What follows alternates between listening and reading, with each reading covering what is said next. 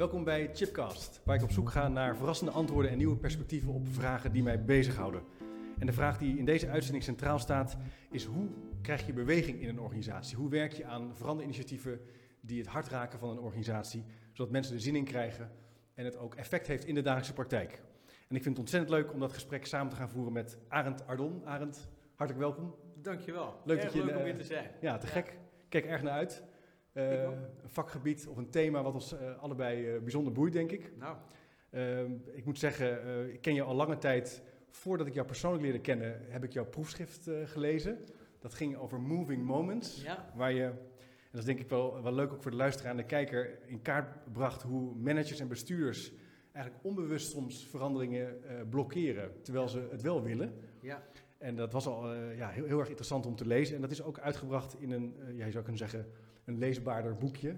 eh, zonder eh, onrecht aan te doen over het proefschrift, maar een wat praktisch eh, geschreven boekje. Doorbreek de cirkel, wat een soort everseller is geworden. Dat Hm. ligt bij heel veel managers en bestuurders en professionals ja, in de boekenkast. En nou, dat is een hartstikke leuk boek. En later ben je ook verder gegaan met, het, met het boek van Doorbreek, doorbreek de cirkel, doorbreek het patroon, ontketen vernieuwing. En Ja. eigenlijk een soort vervolg zou je kunnen zeggen. Ja.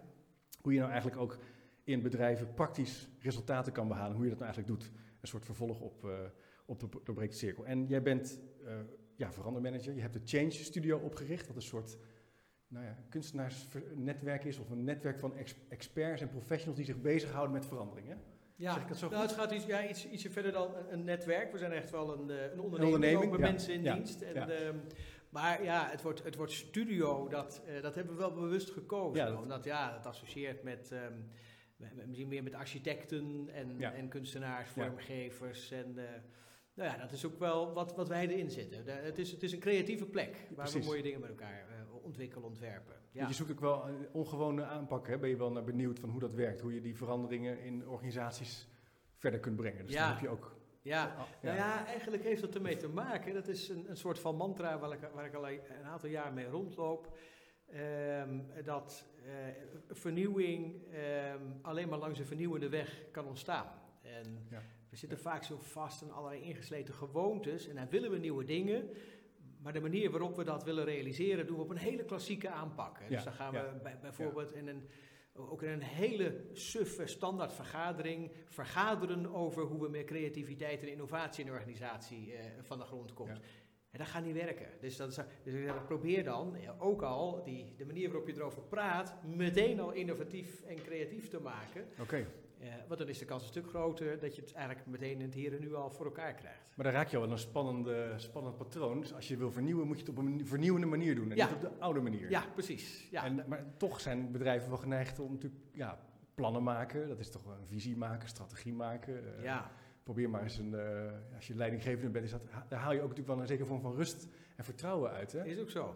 Hoe, is dat onnodig? Of, of kan, kan het een het ander, kan je het een met het ander verbinden? Ja, nou ja, het, het, is niet zo dat het een het ander uitsluit. Ehm, ik geloof dat ik nog wel het belangrijkste vind dat je er bewust voor kiest. En ehm, we- ik denk dat we vaak routines hebben waar we niet bewust voor kiezen, maar die Ja. we doen omdat Ja. ze nou eenmaal ingesleten zijn. En ehm, dan kunnen we er ook zomaar voor kiezen dat we routines aanhouden die helemaal niet helpen om die prachtige veranderambities en die mooie intenties die we hebben, om die ook daadwerkelijk te realiseren. Bijvoorbeeld die plannen maken. Ja. Ehm, kijk, het, het hele klassieke, eh, maar, laten we zeggen, zo klassiek is ook weer niet, maar wat we toch, eh, laten we zeggen, vanuit de laatste 50 jaar, wat is het met ons meeslepen, is inderdaad, hoe verander je? Nou, dat is toch dat een, een kleine groep mensen, die meestal in de top van de onderneming zit of van de organisatie, het plan maakt om een grote groep mensen te veranderen. Ja. Ehm, met allemaal sessies over communicatie en draagvlak creëren enzovoort. Ehm, en dat, dat, ik denk dat dat ook prima werkt voor sommige veranderingen. Bijvoorbeeld als je een nieuwe structuur of een nieuw eh, systeem wilt implementeren, lijkt me dat prima. Ja. Ehm, maar het punt is, eh, het, het, het staat of valt met volgzaamheid, Ja. eh, deze aanpak. Want op het moment dat mensen niet volgen, dan problematiseren we dat ook. Dan hebben we daar een term voor bedacht, dat noemen we weerstand. Eh, en dat zegt eigenlijk al, eh, dus op het moment dat ze niet volgen, dan is dat een probleem. En Niet goed. Is niet goed. Nou ja. En Ja. eh, dus hoe vaker je die aanpak kiest, eh, hoe meer je een, een klimaat van volgzaamheid creëert. Dat is eigenlijk wat je ermee oproept. Ja, en dan is het spannende. Eh, ik weet niet wat jij, uh, wat jou voor, maar als, als ik kijk naar de laatste veranderplannen die ik heb gezien, de laatste 50, ik zie nergens uh, in de organisatie die plannen staan. we streven een cultuur van volgzaamheid na. Dus overal is het proactief, mensen die verantwoordelijkheid nemen, die innovatief. Ja. precies. Met andere woorden, die aanpak die levert niet datgene op wat we eigenlijk als ambitie hebben. Dus ja, precies. Je zijn eigenlijk van die, die aanpak zoals je die in de klassieke zin zou gaan maken, heeft het nodig dat mensen volgzaam dat, dat voorstel uitvoeren. Hm. En in de praktijk is dat iets wat niet zo snel werkt, of mensen niet zo snel zullen gaan doen. Nee. Dus dan is er eigenlijk iets anders nodig. Ja, precies. Ja, ja, ja, ja. En daar zitten we, dat vind ik het spannende van deze tijd. Ik vind dat we echt wel in een soort collectief leerproces zitten. Ja. Ehm, eh, ik denk dat uh, tot vijf jaar geleden ongeveer veranderde er eigenlijk niet zoveel in de veranderkunde. Dus, dus het was eigenlijk ook een beetje gênant, vond ik het zelf af en toe wel, van, van alle disciplines, disciplines die je kende ja, stond de veranderkunde zo'n beetje het meeste stil. En, ehm, maar ik vind echt dat we daar, nou de laatste, wat is het, vijf, zes, zeven jaar, dat er echt, uh, dat we in een collectief leerproces zitten en voor hoe, hoe zou het ook kunnen. er is ook veel meer, steeds meer verlangen, hoor ik in organisaties, om, uh, om, het, andere manieren, om het op andere manieren te doen. Ze zoeken ook wel die creativiteit op en die ongewonere aanpakken. Ja. Misschien hebben mensen ook wel gewoon behoefte aan dat het ja, het, het hoort, denk ik, ja, het hoort ook wel een beetje bij deze tijd, denk ik. Maar goed, waarom niet ehm, eh, ons vak laten beïnvloeden door de modernisering van de samenleving bijvoorbeeld? Ja. dus, dus het kan sneller, je kan gebruik maken van digitale middelen, je kan... Nou ja, Scrum en Agile zijn natuurlijk ook aanpakken die eigenlijk ook uitnodigen om vrij snel aan de slag te gaan. Hè? Is ook zo. In plaats van een lange analyse te doen, snelle analyse, snel uitproberen in plaats van uh, vier maanden verder zijn. Zo is het. Ja. En, en um, waar ik nog wel benieuwd naar was, dat uh, idee van die doorbreekte cirkel, hè, daar ben je ooit mee begonnen. Wat maakte dat je op het spoor kwam van die, van die patronen? Had je al zo'n idee dat, dat er soms ja. processen aan die tafels of aan die werkplekken plaatsvonden die haaks, waren, haaks stonden op die verandering? Of hoe, ja. hoe is dat, kan je iets over zeggen? Ja, dat kan ik zeker. Het is eigenlijk zo dat ik, um, ik werkte nog helemaal niet zo lang in dit vak uh, toen ik hier bij in aanraking kwam. Dus... Um, ik, uh, ik, toen ik bij uh, psychologie afstudeerde, toen was mijn begeleider, uh, dat was iemand met wie ik goed contact had. En um, Ernst Drukker, een practitioner was die ook. En nou, de hele tijd gaf hij les aan de universiteit. En hij zei toen eens tegen mij, Arend, um, ik heb een suggestie voor jou. Jij moet eens een boek van Chris Argyris lezen. Ja. En zegt, dan heb ik nog een specifiekere boek en dat is Overcoming Organizational Defenses.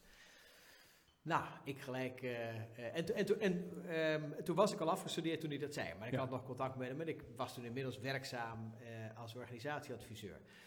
Uh, en ik bij Scheltema in Amsterdam dat boek gekocht. en de tram naar waar ik weer naartoe moest. En um, ik ging in die tram ging staan, le zitten, staan lezen. En ik kwam er drie haltes te ver achter dat ik ehm, zo door dat boek gegrepen was. Oh ja. En, Um, ik vond het bijna een soort van magie, omdat, er, om, omdat die Chris Archer is, hij heeft één nadeel, dat hij niet heel aantrekkelijk schrijft, nee. anders was hij veel beroemder geworden. Um, maar wat hij deed was bijvoorbeeld, hij zei van, nou ja, dan heb je um, verander aanpakken, bijvoorbeeld dat we mensen allemaal gaan vragen om in hun eigen team te kijken naar verbeterinitiatieven. Wat valt er te verbeteren? En nou, dan gaan we dat proberen in plannen om te zetten. Uh, en nou ja, uh, wat hij vervolgens zei is, maar, maar als je daarmee bezig bent, dus je, hebt een, eigenlijk, je gaat dat uitkaskaderen, je begint bovenaan en dan ga je het uitrollen. En dan op een gegeven moment jouw eigen team ook aan de beurt. Uh, dan ga je eigenlijk voorbij aan de vraag, waarom was het in first instance nodig om zoiets te organiseren? Waarom gingen mensen niet vanuit zichzelf al met verbetermogelijkheden aan de oh slag, die ze kennelijk al lang kenden, maar pas met elkaar gingen roepen op het moment dat daar sessies voor werden uh, georganiseerd in het kader van uh, dat veranderproces. Ja, En toen dacht ik, ja, dat is wat ik, wat wij ook doen inderdaad. We gaan dit soort sessies allemaal organiseren. En we staan nooit stil bij de vraag, hoe komt het dat die sessies nodig zijn om überhaupt uh, die verbeterpunten op tafel te krijgen? En eigenlijk stelde Archeris, liet me dus nadenken over de vraag, kennelijk doen we in deze organisatie dingen die ervoor zorgen dat mensen niet vanuit zichzelf met verbeterpunten komen, maar dat de top, eh, de management iets moet organiseren om ze daartoe te laten komen. Ja, en toen die die vraag, ik dacht, jeetje, dat is een heel andere vraag. Dus kennelijk, kennelijk doen wij iets waardoor wij dit soort gedrag van, bij mensen ja, uh, produceren. Uh, en um, hoe doen we dat dan? En dat is eigenlijk toch wel interessant om daar eerst over na te denken voordat we allemaal sessies heel trouw gaan uh, beleggen. Je zou kunnen zeggen, die sessie is een resultaat van een, onderliggende, een onderliggend patroon of iets wat, als je het zo zegt. Precies, daar komt het eigenlijk Wat zou dat dan zijn? Ja, precies. Dus kennelijk op een of andere manier produceren wij bepaald gedrag wat we helemaal niet willen hebben. Ja, dus toen was het eindhalte, was je in de eindhalte van de, met de tram. Toen was het begonnen. Ja, ja, maar, ja? ja toen, toen, was, toen was er bij mij iets aangewakkerd. En toen dacht ik van, oh, wat mooi dat, uh, dat, dat die Ernst Lukker, dat hij mij dit boek nou juist ja. uh, naar voren heeft helemaal raak. Ja, en het was ook taal die ik uh, in mijn omgeving niet helemaal kwijt kon. Omdat, ja, ik kon het niet gelijk helemaal concreet maken. ik kon er niet gelijk een, een werkvorm aan nee. koppelen. en het is eigenlijk pas weer jaren later. Toen um, had ik de ambitie om een promotieonderzoek te gaan doen. Toen had ik een heel lijstje van zeven onderwerpen. Van, nou, dat zijn mogelijke onderwerpen. En uh, helemaal onderaan stond het onderwerp wat een beetje hiermee te maken had. Maar ik dacht, van, ja, dat is toch moeilijk vast te pakken. En ik had eerst allemaal concrete onderwerpen. En hoe meer ik daarmee bezig was, hoe meer ik dacht, ja, maar dat is het niet. En uiteindelijk heb ik besloten om ja, echt op zoek te gaan van die patronen. Uh, en, en die we op een of andere manier onbewust nog doen met elkaar in stand houden. Zou je die nou ook kunnen vastpakken? Zou je ja. ze kunnen aanwijzen? Zou je er misschien zelfs interventies voor kunnen bedenken om dat... ze te doorbreken? Ja, ja, ja en, en toen ben ik daar... losgegaan. Uh, ja, toen ben ik losgegaan. Ja. Het leuke is ook aan, aan, uh, aan dat werk, is dat je ook niet alleen uh, het patroon kan benoemen, maar jij kan ook heel duidelijk, ook, dat is ook in de doorbreekte cirkel, de voorbeelden geven of die patronen woorden geven. Hè, zoals die relativeerstrategie of de humorstrategie. Misschien zou je er iets over kunnen zeggen van, voor degene die nog niet helemaal weet hoe je het kunt herkennen. Zijn er bepaalde typische gedragingen van mensen die eigenlijk dus wel een verandering willen, maar in hun gedrag ja. het tegenovergestelde laten zien?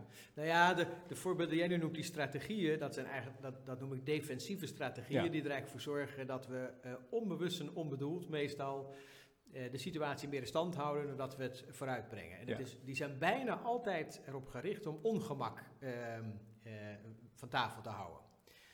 Uh, dus inderdaad, ik heb uh, 13 van dit soort strategieën uh, ontdekt in mijn onderzoek.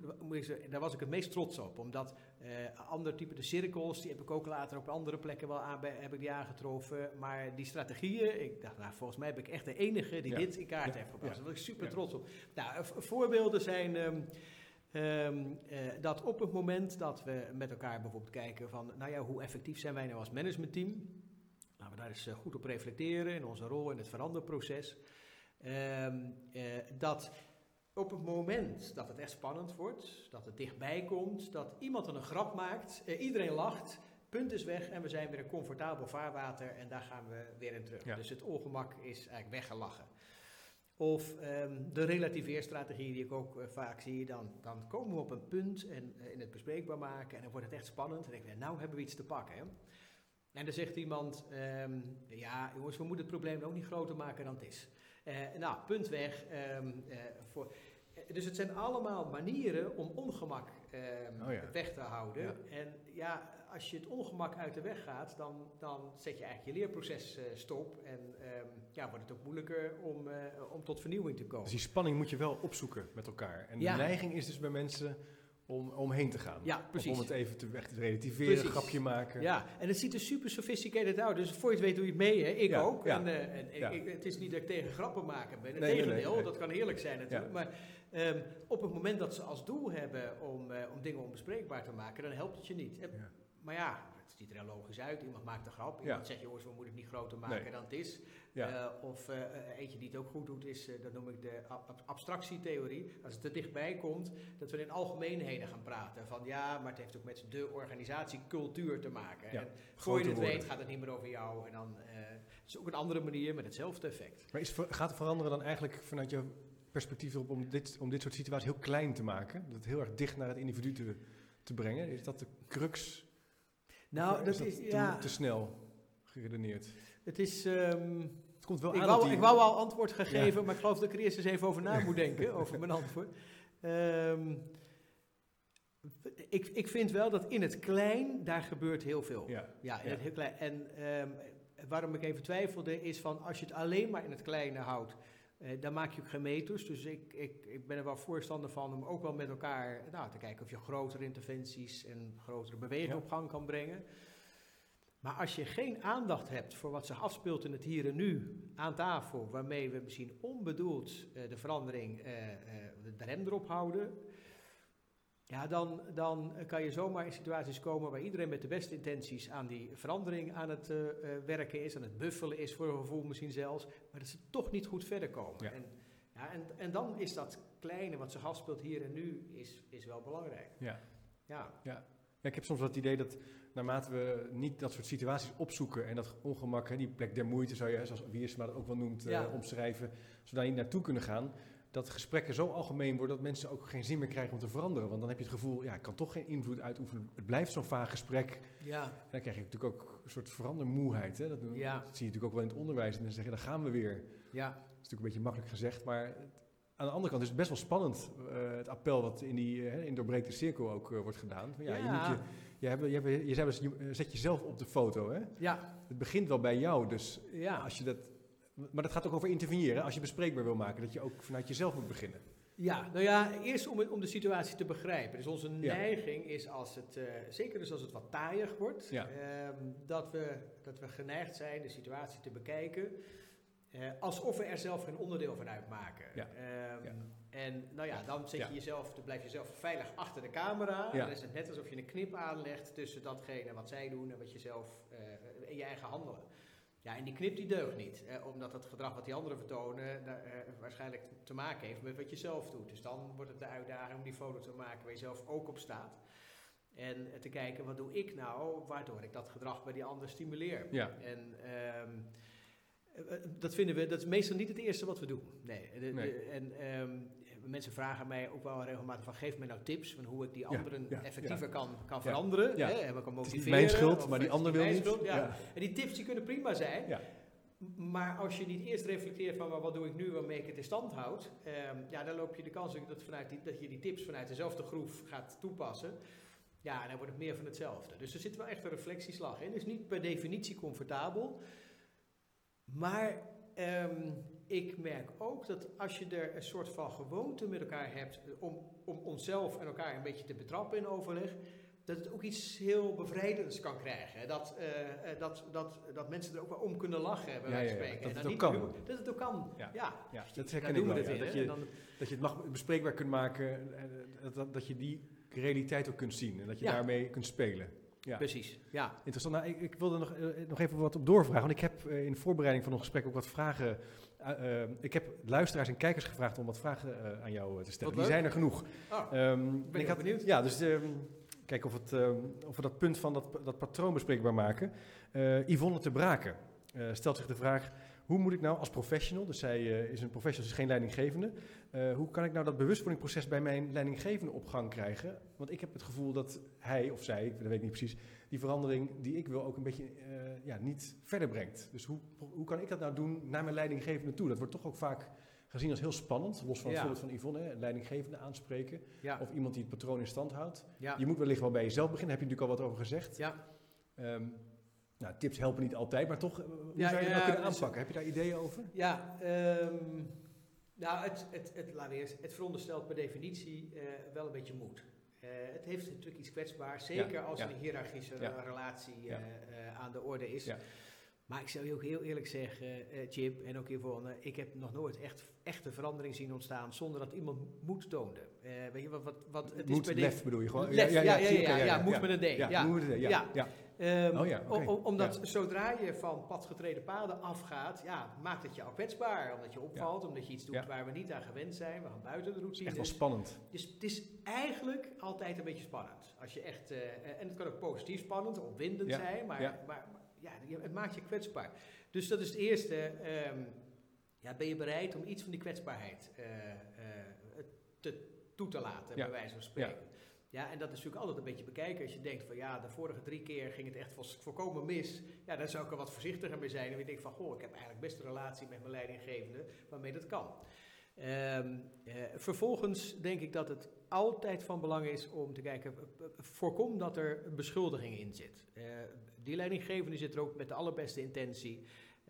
En hij of zij vertoont waarschijnlijk gedrag met effecten die hij mogelijk helemaal niet wil sorteren. Er is maar één manier om erachter te komen wat die effecten zijn, is dat dus als iemand het lef heeft, de moed heeft, om die effecten te delen. Dus ga nooit aan, uh, benoem nooit intenties. Van ja, jij wil gewoon altijd je zin hebben bijvoorbeeld. Of je probeert je mening door te Oh ja, trekken. of je we- wilt geen ruimte laten. Moeilijk lijkt me dat. Ja, Dat is best moeilijk. Ja. Maar, maar dan weet je zeker dat de ander defensief reageert of boos wordt of weet ik wat. Maar als je zegt van dit is, dit is wat je doet, bijvoorbeeld van goh, ehm, je maakt regelmatig al een plan en dan, eh, ja, eh, en dan heb ik het gevoel, ik ben niet zo betrokken. En dan heeft het op mijn effect dat ik het best moeilijker vind om me daarvoor in te zetten. Eh, bijvoorbeeld dan wanneer ik had mee mogen denken, want dat vind ik wel hartstikke leuk om mee te denken. En, Ja. ehm, nou, ik, ik, en als je dan iemand ook nog positieve intenties toeschrijft, zeg van, en ik, ik kan me niet voorstellen dat het jouw bedoeling is dat je mij minder betrokken eh, wil maken, want ik ken je, ik, eh, je- je- daar, daar ben je Ja. niet op uit. Dus als je mensen dan ook nog positieve intenties toeschrijft, nou, dan heb je eigenlijk alles gedaan om de kans op een defensieve reactie zo klein mogelijk te maken. Ja. Eh, dus houd het dicht bij jezelf, beschrijf het, eh, wat het met jou doet. Eh, en, en, en, schrijf die ander altijd positieve intenties toe. En soms zeggen mensen van, goh, dat vind ik wel een beetje naïef, want niet iedereen heeft positieve Ja, ja. intenties. Nou, ik sta liever een beetje naïef in het leven en met vertrouwen in mensen dan, dan belangrijk andersom. Ja. Ik vind twee, twee punten interessant. Hoe je, heel leuk hoe je het zo concreet maakt. Dat dus ook wel die emotie er ook wel blijkbaar toe doen in zo'n gesprek. Ja. Want het is natuurlijk heel, heel logisch en evident als je aan iets werkt dat je, en het gaat niet zoals je wil, dat, dat je raakt. Maar ik heb wel eens de indruk in de organisatie dat die emoties een soort bijrol spelen. Hè? Dat, dat moet allemaal ook bij feedback spelen. Hè? Van, nou, als je geëmotioneerd bent mag je nooit feedback geven. Oh ja. Terwijl jij zegt eigenlijk van, nou, je, het moet natuurlijk niet de overhand nemen, maar het, Nee. is er wel. Het is er. Dat is, dat Dus is toch dat is- onderdeel van mensen. Ja, ja, dat is eigenlijk wel ontwa- en, Ja. ja. En het vraagt wel een vorm van moed dus. Het, is wel echt, het mag ook eens wel spannend zijn. Ja. Dus het hoeft Ja. niet perfect te gaan. Nee, Heeft ook, ja. nee, dat lukt toch niet. Nee, nee, nee, precies. En, en dan maximaliseer je de kans dat je dus niet gaat beschuldigen, gaat wijzen. Ja. En dat je dus die defensieve routine eh, ja, als het ware bekrachtigt. Je probeert hem eigenlijk door dicht bij jezelf te houden. Precies. Ja, ja, Ja. zo is het. Interessant. Ja. Hey, en nou ben jij eh, eh, op basis van die, je zou kunnen zeggen, die, die doorbreekte cirkel natuurlijk verder op studie gegaan. Hè? Dat nieuwe boek, dat gaat, dat ontketenen en dat vernieuwen, dat is ook bijna een soort handboek om aan innovatie en vernieuwing te werken, vind ik zelf. Veel Leuk. voorbeelden en een soort manier van, van kijken van, nou, eh, daar kan je mee aan de slag gaan. Ehm, en wat ik heel eh, interessant vond, dat zie ik nou af en toe, ik zag het laatst van mijn publicatie die jij daarover schreef, dat je ook de tegendenker en de minderheid moet, eh, moet zoeken in Ja. organisatie. Ja. Dat vond ik een hele interessante gedachte. Eigenlijk zeg jij iets wat haak staat op wat heel veel, of wat ik ook wel, nou niet wat ik denk, maar wat heel veel mensen wel zeggen. Van, je hebt een soort meerderheid nodig en je moet massa creëren. Nee, je moet eigenlijk die, die kleine groep mensen vinden die wel zin hebben om aan iets te werken. Zou je daar iets meer over... ja, of een hele eigen zelfstandige afwijkende mening hebben. Ja. Ik kan ook denken, Ja. dat zijn lastpakken, die moet ik juist niet. Ja, nee, ja, precies, dat is, ja, nee, ja. daar moet je vanaf. Nee, nou ja, weet je wat het interessante is? Dat is, ehm, eh, we zijn natuurlijk vaak erg geneigd om van meerderheidsprincipes uit te gaan. Hè? Dat is Ja. eigenlijk wel een heel democratisch principe. Ja, hè? ja, wat de meerderheid vindt, dat gaan we doen. Ehm, dat is in heel veel gevallen eh, is dat eh, fantastisch. Ehm, maar ik denk als het gaat over het creëren van een, van een innovatief klimaat, eh, dat, eh, dat dat volstrekt niet helpt omdat, ehm, ja, weet je, voor je het weet, eh, ga je dus ehm, eh, net zo lang praten totdat een meerderheid ergens voor is. En het punt is dat de meerderheid is meestal gericht op de status quo, op de sociale normen die we in de loop der tijd hebben ontwikkeld. Ja. Eh, en die zullen meestal niet voor de totaal afwijkende mening eh, of eh, aanpak gaan. Terwijl, als ik nou kijk in praktijk, de bron van innovatie ligt heel vaak juist bij die eenling, die 1, 2, 3 mensen, die dwars tegen de stroom in zwemmen. Die, die afgaan van de platgetreden paden die we met elkaar zo gewend zijn, inclusief alle sociale normen die vaak ongeschreven, maar wel heel gevoelbaar zijn. Maar die zeggen, nou ja, ik, ik, ik neem een zijpad. En ehm, ja, als je het een beetje, een beetje metaforisch bekijkt, van, ja, zeg ik wel eens van, op een, op een platgetreden pad moet je niet iets verrassends verwachten. Nee. Eh, daar ga Nee. je weer vinden wat je daar in de loop der Ja, tijd het ook ziet er gevonden allemaal hebt. hetzelfde uit, hè? Het ziet er allemaal hetzelfde uit. Dus je moet iets afwijkends doen. Nou ja, de meerderheid is daar meestal niet op uit. En ehm, dat betekent, ehm, misschien zijn ze er wel op uit, maar ze slagen er minder goed in. Dus je hebt die afwijkende eenling, die eenzame gek, eh, zou je ook, eh, heb, je, heb je soms nodig. En dat kan dus precies degene zijn waar je zelf ook jeuk van krijgt. Die eh, altijd net nog ah, op het moment dat we het werkoverleg of de vergadering willen afsluiten, zeggen we, ja, ik heb nog een punt. Oh nee, hij weer. En, Ja. eh, en dan... Maar vanuit leiderschap vind ik het juist altijd de moeite om juist de afwijkende, de zwakke signalen zeg maar, in de schijnwerpers te zetten. En ehm, nou, dan moet je dus ook, stel dat je leidinggevende bent, moet je ook een beetje dus, dus afwijken van wat de meerderheid van je verlangt. Eh, dus ook daar zie je weer moed, weer, weer Ja, lef eh, ja. wat je daarvoor nodig Ja. hebt. Maar daar zit, vaak, eh, daar zit vaak de bron van vernieuwing. Ja, En dat is, ik kan me ook voorstellen dat je dan als je daar als leidinggever werkt, je denkt, ja, dat wordt toch allemaal chaos. Dit, dat die gaan een heel andere kant op. ja. Hoe, wat vraagt dat van, van, van leiders in de organisatie? Want va- vaak zijn het ook wel vakmensen die een inhoudelijk idee hebben. Hè? Ik kan me voorstellen, die zeggen, nou, als we het nou zo doen, dan kunnen we die klant heel anders bedienen. Dan kunnen we misschien, eh, misschien wel klanten samenbrengen. Of we kunnen een partnerrelatie eh, Ja. ontwikkelen met, een, met, een, met iemand. Ja, nou ja het, het, het vraagt verschillende dingen. Maar een van de dingen is, eh, ga het vooral niet in één keer ehm, eh, breed uitrollen. Zeg van nou, dat, dat afwijkende idee, dat gaan we nou gelijk met z'n allen doen. Dus in deze tijd hang- hang- hoor je natuurlijk vaak het woord experimenteren. Ja. Dat is echt van deze tijd. En daar ben ik juist op dit punt ook groot voorstander van. Om ehm, eigenlijk een klimaat dan in je afdeling te hebben. Zeg van, nou nee, misschien werkt het, misschien werkt het niet.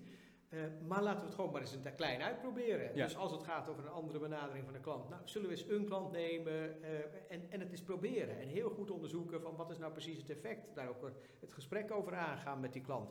Om zo te onderzoeken van zou het kunnen werken. Dus uit die kamer gaan, uitproberen, de klant erbij. Ja. Liever snel weten of iets niet werkt, dan dat je Ja. zes maanden verder bent Precies. en denkt, ja, een beetje die lean startup zoals jij ja, nu eh, ja, eh, ja. eh, noemt, de woorden die jij Ja. gebruikt. Dus Ja, ja, is een een beetje hetzelfde. ja. En, en wat ik daar trouwens, ehm, dat is, dat is, dat ben ik sinds, nou, ik denk dat het niet meer dan zes weken geleden is dat ik opeens nog een ander inzicht kwam door hier in praktijk ehm, veel mee te werken. En dat was, ehm, daar waar geëxperimenteerd wordt, komt vroeg of laat altijd de vraag naar voren van, mag het mislukken? Ja, dat- dat- ja.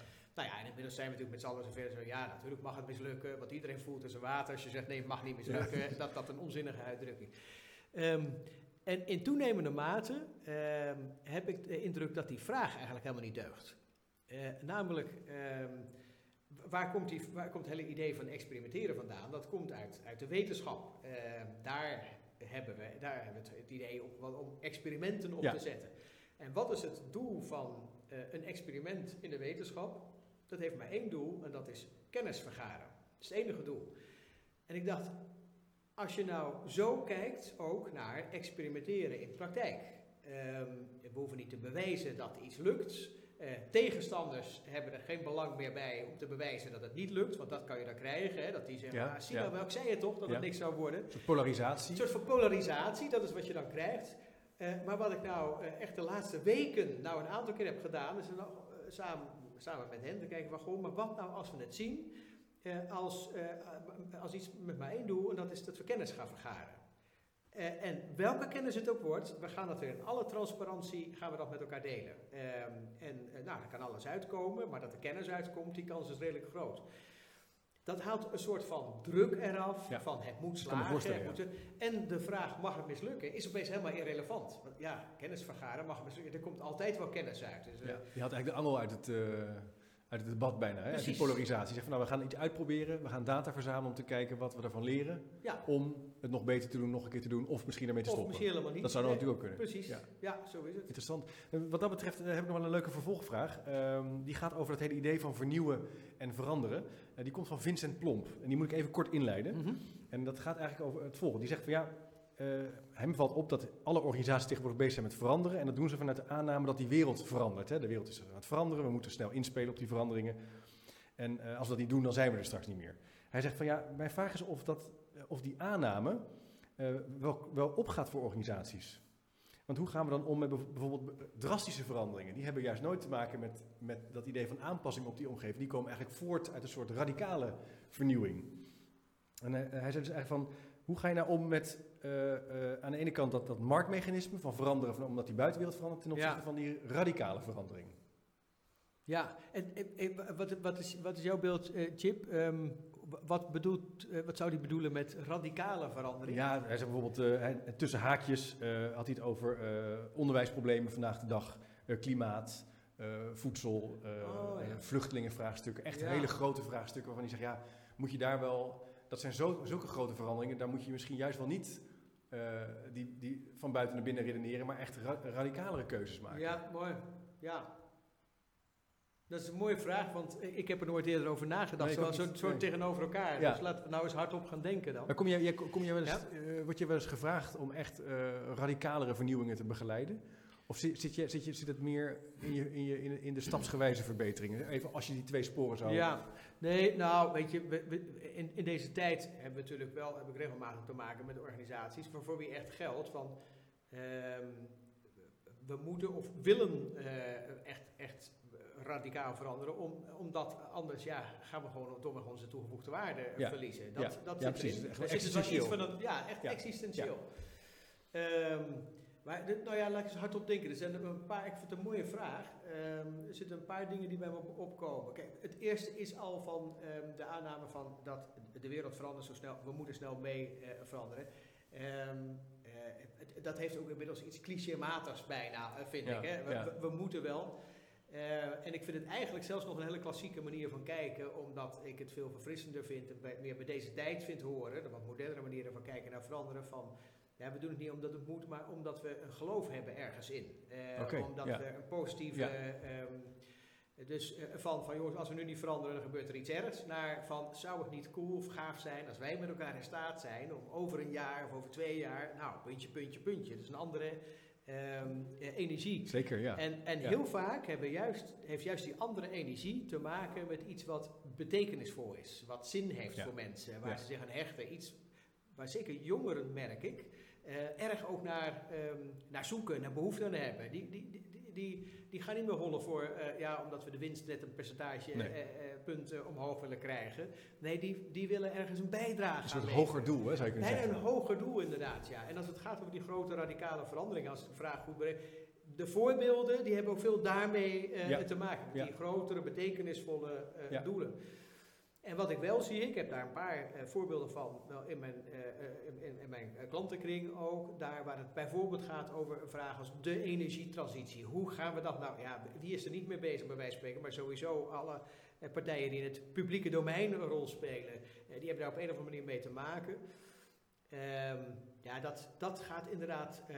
Ik, geloof, ik geloof dat daar met name de, bewe- de, de beweging krachtiger is Ja. dan bij die wat, wat eh, eh, ja, klassiekere vorm van veranderen. Ja. We zeggen, nou, we moeten ons nu aanpassen aan de Ja, markt. de wereld verandert. moeten- dat is eigenlijk een opgelegde verandering in zekere zin. Als je het zo zegt, denk je aan dat ja, we moeten wel. Terwijl je zegt van als je echt eh, ingrijpend iets wil, moet het wel van binnen uitkomen. Ja, precies. En kijk eens wat, waar mensen allemaal vaak zonder één cent eh, daarvoor te krijgen, waartoe ze bereid die- zijn. Die zijn, Kijk, precies. Ja, Ja. Dus dat is niet... Ongelooflijk Ja, hoeveelheden mensen. mensen zijn in staat tot heel veel dingen. Vrijwilligersrollen. nou ja, denk, hoe is het mogelijk hè, dat veel werkgevers denken, hoe krijg ik mensen zo bevlogen aan het werk? Hoe moet ik ze dan meer betalen? Nee, er zijn zelfs mensen die het vrijwillig doen. Ja. Ja, en dat heeft te maken met betekenis. Ja, Het, dus eh, dan zou je ook daar. Ja. daar moet je dan ook dus naartoe. Als je dat, hè, daar moet je het met mensen over hebben als je iets wil. Ja, dat dat- wel... Ja, absoluut. Dat vind ik wel mooi. En dat lukt de ene keer makkelijker dan de andere keer. Ja. Maar er zijn toch een heleboel organisaties die, die, ehm, die echt heel mooie, betekenisvolle Ja. Dingen te doen hebben. Ja. En het kan, soms, het kan soms ver weg zijn. En het kan soms ook heel dichtbij zijn. En wat je bij wijze van spreken nu al kunt doen. Dat, dat zeg ik omdat ik nu ehm, het wel recent te maken heb gehad met een organisatie. Dat is eigenlijk een prachtige ehm, purpose, om maar eens een, eh, een, een, een woord te noemen uit deze tijd. Eh, en die purpose, die was, het was een zorgorganisatie in de care sector. En ze, ze hadden eigenlijk een gesprek over waarom doen we het nou. Hè? Dat ging eerst over, nou ja, om hoogwaardige zorg eh, te leveren.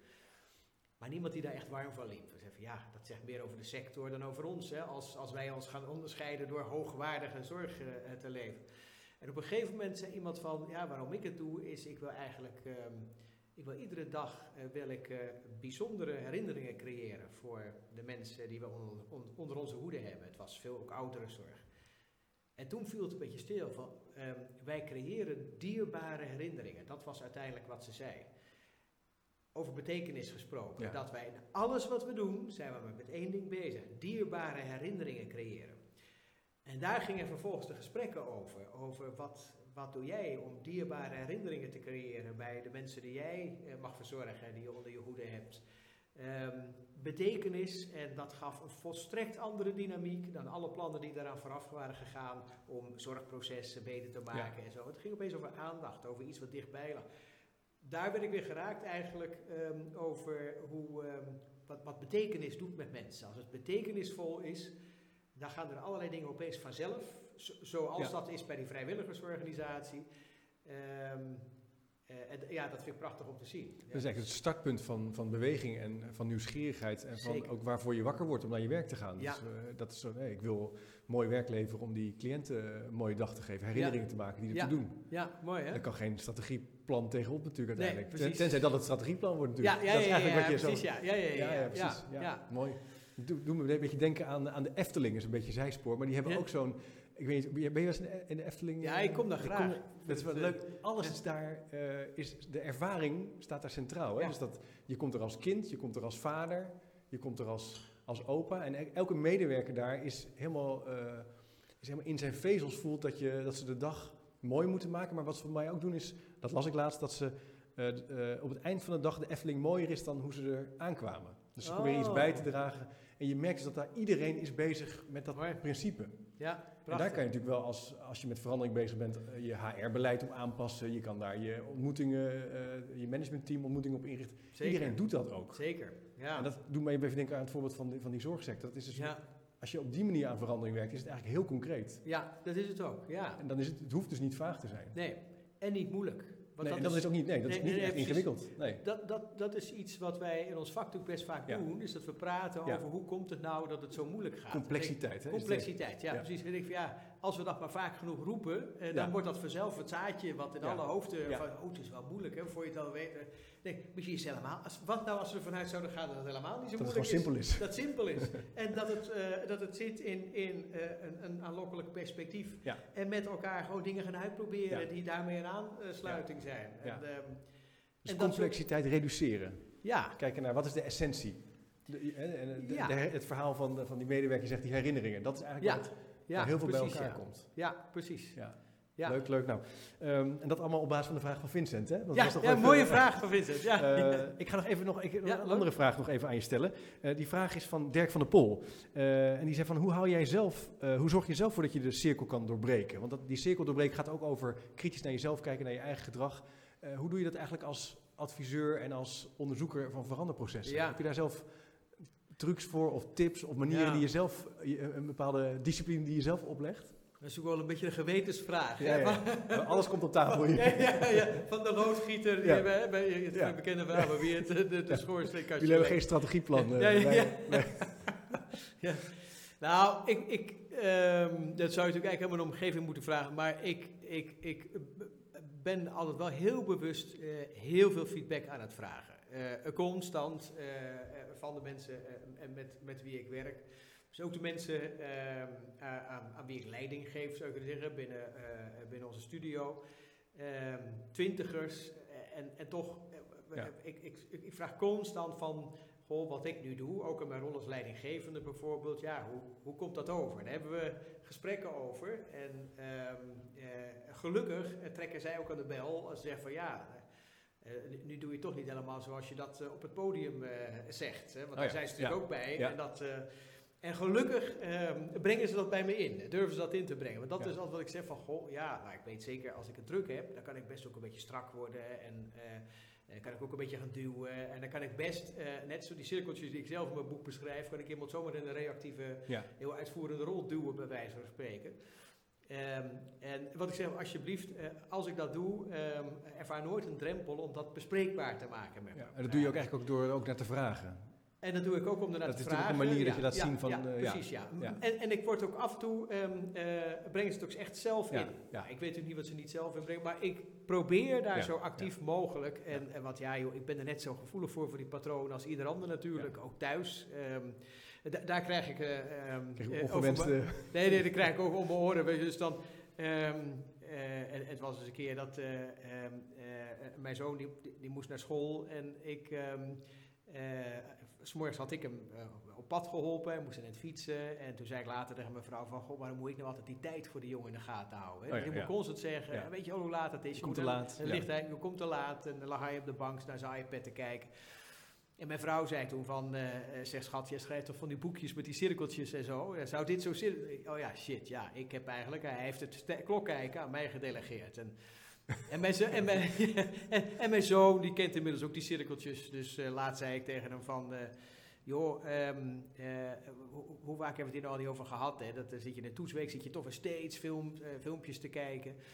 En toen zei hij van, ja pap, hoe, hoe, vaak hebben we het daar eigenlijk wel niet over gehad? En toen dacht ik van, oh, dit gaat de verkeerde kant op. Hè? Maar ik was wel nieuwsgierig hoe het zou lopen. Ik zei, nou, misschien wel meer dan 50 keer. Hij zegt, ja, dat denk ik ook. Hij zegt, ja, het heeft nog niet heel erg geholpen. Hè? Hij zegt, misschien zitten we wel in zo'n cirkeltje van jou. Ja, het al lang ja, door. precies, ja, haal het al lang door. Uh, met andere ik doe het zelf en ik heb een omgeving die me daar, uh, hoop ik, zoveel mogelijk mee ja. uh, confronteert. Want dat is het volgens mij, dat je constant de spiegel krijgt voorgehouden. Op een um, waarderende manier. Want dat is altijd, zodra je daar mensen natuurlijk oordeel. gaat afvakkelen of oordeel, dan, ja, weet je, dan is het gesprek gelijk afgelopen. Eigenlijk wel een heel belangrijk punt van dit gesprek is dat eigenlijk het, het patroon om de verandering niet te realiseren is heel menselijk. Dus het gebeurt ons eigenlijk allemaal. Dat we iets willen waar we onbewust iets in doen wat niet werkt. En, ja. en, de kunst is eigenlijk om dat te kunnen zien en te kunnen erkennen. Ja.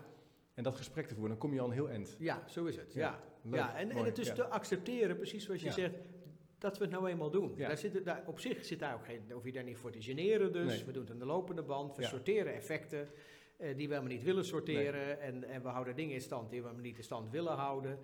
Ja, en er is maar één manier om erachter te komen, is als mensen je dat af en toe vertellen. En, um, ja. en dan wordt het misschien een beetje gênant als je daar niet voor open staat. Dat wel. Ja, ja dan kan je ook afvragen van, is het wel een plek waar, ik, uh, waar, waar, je dan tot je recht komt? Als, als, ja, dat, als, je, als, je dan, als je dan niet met je vak... Het hoort ook bij je vak natuurlijk, dat je ja. beweegt, samenwerkt. Maar goed, dat is een ander gesprek. Laatste vraag misschien nog, als je het goed vindt. Uh, ja. uh, even kijken.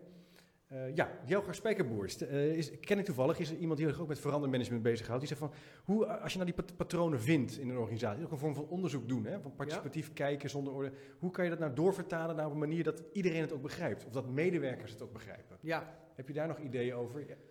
Ik zou zelf ja. denken, ja, je, dat doe je natuurlijk met die medewerkers. Als het goed is, uh, is het niet iets wat je hun mededeelt. Maar nee. aan de andere kant kan een karakter van een onderzoek wel zijn dat, je, dat niet iedereen altijd kan meedoen. Dus hoe nee. heb je daar ideeën over? Ja, nou het begint al met inderdaad, hoe kom je tot die analyse? Ja, toch wel, ja. Uh, ja. Dus uh, het, het, je kunt het inderdaad in je expertrol uh, doen. En ja. je kunt ook zeggen, nou, dat gaan we gezamenlijk, gaan we die patronen in ja. kaart brengen. Um, ik doe het vaker op die tweede manier dan op de eerste manier. Uh, dus dan, dan, dan deel ik wel eerst wat, laten we zeggen, wat inzichten over hoe werken die patronen. En dan hou ik het altijd nog een beetje weg bij de mensen. Dus dan kunnen ze er nog wat vrij naar kijken. Want zo gaat het in andere organisaties. Ja. Bij jullie natuurlijk niet. niet. Bij ons, nee. um, en uh, dan op een gegeven moment komt het puzzel van, nou, zullen we eens kijken of dit soort patronen, of die er misschien uh, bijvoorbeeld de verklaring van zijn, dat we af en toe het gevoel hebben dat we er best een hoop energie in stoppen in het veranderproces. En toch het gevoel hebben dat we op een of andere manier de rem erop zit. Nou, misschien zijn daar dus wel patronen. En dan gaan we met elkaar puzzelen. En dan laat ik soms groepjes daar gewoon eens op uh, puzzelen. En soms doen we het plenair. En het valt me eigenlijk op um, dat mensen dat best behoorlijk gemakkelijk ja. oppakken. Um, en het scheelt ook, moet ik eerlijk zeggen. Het is natuurlijk die patronen, die causale diagrammen waar ik dan veel mee werk. Dat zijn um, uh, stukjes uit een heel systemisch patroon, wat je nog veel ingewikkelder ja. zou kunnen maken. Dat is analytisch vaak ook heel interessant. Uh, en dat doe ik ook. Maar ik probeer toch heel vaak het heel klein en dichtbij te maken. Ja. Dus welk patroontje is vooral voor dat systeempje wat hier aanwezig zit, hier aan tafel is, relevant. Juist om het eenvoudig te maken. Uh, juist om het dichtbij te brengen. Dus die hele ingewikkelde ja. platen, je kent ze wel. Ja, ja, dat, is echt, dat is fantastisch leuk en interessant om dat te doen. Maar ja, het is ook eens, je kunt er ook weer in verzopen raken. Dus je van, oh ja, daar rechtsboven, in al die kluwen van, van ja, uh, en dan relaties. dit en dan dat, en dan ja. is het één groot uh, Precies. systeem. Ja, zo is het. En voor je het weet, ga je je verantwoordelijkheidsgevoel verliezen. Ja, nou, het is geen wonder dat het vastloopt, hè, moet je eens kijken. Ja, ik ben daar met zo'n klein radertje in, dus vandaar dat ik probeer, laten we eens kijken wat er nou hier gebeurt. Vaak is één loopje. Ja. Als je daar met elkaar kijkt van, goh, verrek inderdaad, we houden elkaar steeds met elkaar hier in stand. En, uh, ja, het is eigenlijk wel logisch. Jij denkt van, uh, nou, ze zullen wel weer weerstand hebben, daarom ga je harder duwen. Uh, ja, daardoor krijgen wij inderdaad weerstand. En dan denk jij, zie nou wel, ik wist het al. Um, dat is op zich zo'n inzicht al. Als ja. je daar, dat is echt heel simpel. Ja. Ik kan het in drie zinnen uitleggen. Ja, en, ik kan me voor dat je bij één of twee voorbeelden kan houden. Je hoeft niet meteen er tien te noemen. Nee. Je kan zeggen van we beginnen er bij één en bij twee. Die Zo is het. En pak die aan. Zo is het, ja. Uh, ja. En het zit hem ook heel vaak al in, um, in kleine gedragsveranderingen die ervoor zorgen dat er ruimte ontstaat ja. in, die, in ja. die patronen. Ja. De, de zogenaamde tiny habits die je, die je, die je verandert. Um, dus juist die patronen gaat vaak helemaal niet over hele grote dingen. Eh, het feit dat jij en ik al praten over het patroon wat tussen ons plaatsvindt, is eigenlijk al de start van het doorbreken ervan. Want we kunnen het erover hebben. Ja. Weet je, het is er, dat accepteren we allebei, grappig, zo reageren wij op elkaar. Eh, maar als we het erover kunnen hebben op die momenten dat we daar last van beginnen te krijgen, nou, dan merk je dat er weer energie komt om weer verder te komen. Leuk. Ja, In die zin eh, is het een heel positieve, positieve beweging, hè? Een ja, hele hoopvolle beweging. ja precies. Ja. Ja. Ja, is- Ja. ja, leuk. Nou ja, je merkt dat we kunnen, ik zou nog wel een, flinke tijd met je kunnen doorpraten, Arend. Ja, Eh, ik ook. Ik vind het ontzettend leuk. Ja, heel, zeker leuk. Ik, ehm, we komen wel een beetje aan het eind van het gesprek.